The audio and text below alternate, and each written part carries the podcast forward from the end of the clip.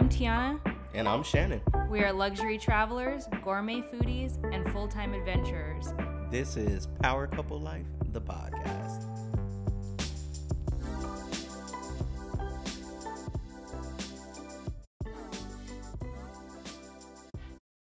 So, we've been thinking about starting this podcast for like four years. Is that right?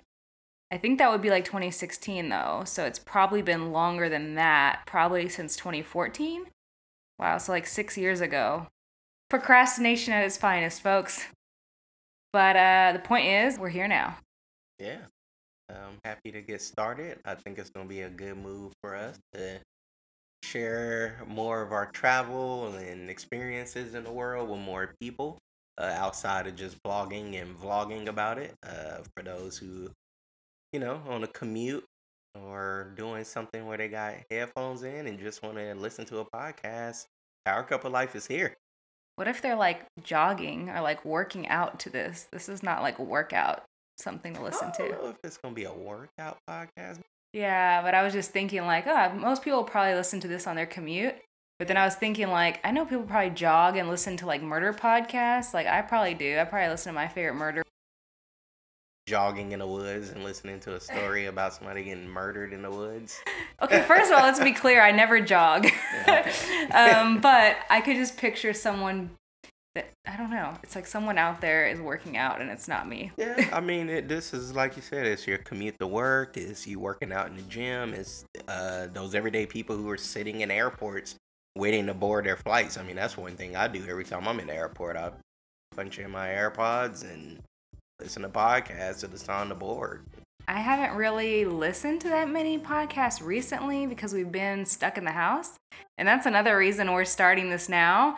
Um, yes, we did procrastinate for six years, and you know what it took to get us started? COVID nineteen. Hopefully, uh, COVID don't completely trash the world where TV and radio signals and the internet is dead, and then we'll be doing all of this for nothing. You know what quarantine has taught me, and I and I kind of always knew this about myself, but like I I really am not a handyman and can't do shit.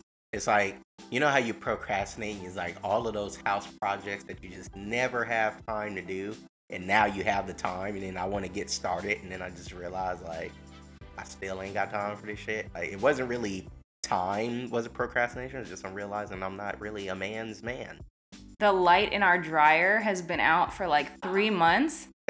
And he was very quick to run to Home Depot and buy the light bulb, but it's sitting in the package on the floor next to the dryer for three months. One day I'll get to it.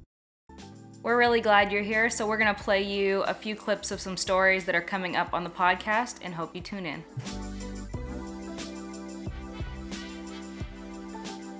There's gonna be a lot of wild animals and hot as hell. It's Africa.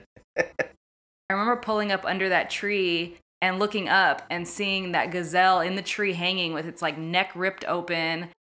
I didn't really like pay attention to the route going there per se, or I kind of like knew where we were going, just not really understanding or putting much thought into the travel time. I remember going to this one restaurant. I have to look it up, but remember it was like Indian pasta, and I thought it was gonna be so weird. What was the name of that place?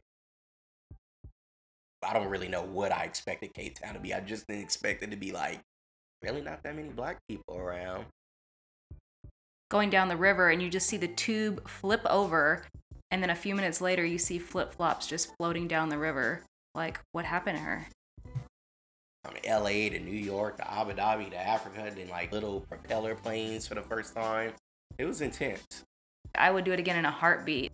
Hopping from country to country with no real identification. I mean, the only thing we had on us was some euros, a big, large DSLR camera, and our good looks, basically. But it wasn't enough to get us out of trouble because basically we got arrested on the train Flying to Thailand just to eat at an Indian restaurant and flying right back home.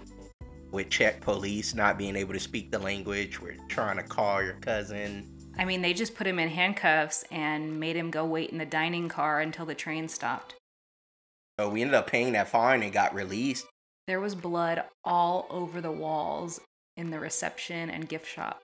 And this guy picked us up from the hotel in like this truck, and it's just me, Tiana, and two of our friends and this guy. So we're in this bus driving down these dark roads, and the bus driver just pulls over and gets out and locks the bus with us inside. And we like look out at the buildings, and there are guys walking around with like AK 47s on the roof looking at our bus. Just out the corner of my eye, I spotted like this big ass Beretta, like right in the door, like this huge Robocop platinum metal gun just shining and he's asking all these questions like where are you from you know how long you guys here who knows you're here what are your plans are to do? And me i'm like thinking of the gun. I'm like texting tiana's like oh shit like you know don't say too much. As you can tell we have some pretty exciting stories coming up for you on the podcast. Some travel some about food some about just life in general. So we're so glad you're here for the ride no matter where our trips take us, you can always find us at Power Couple Life on Twitter, Facebook, Instagram, Snapchat, and everywhere else online.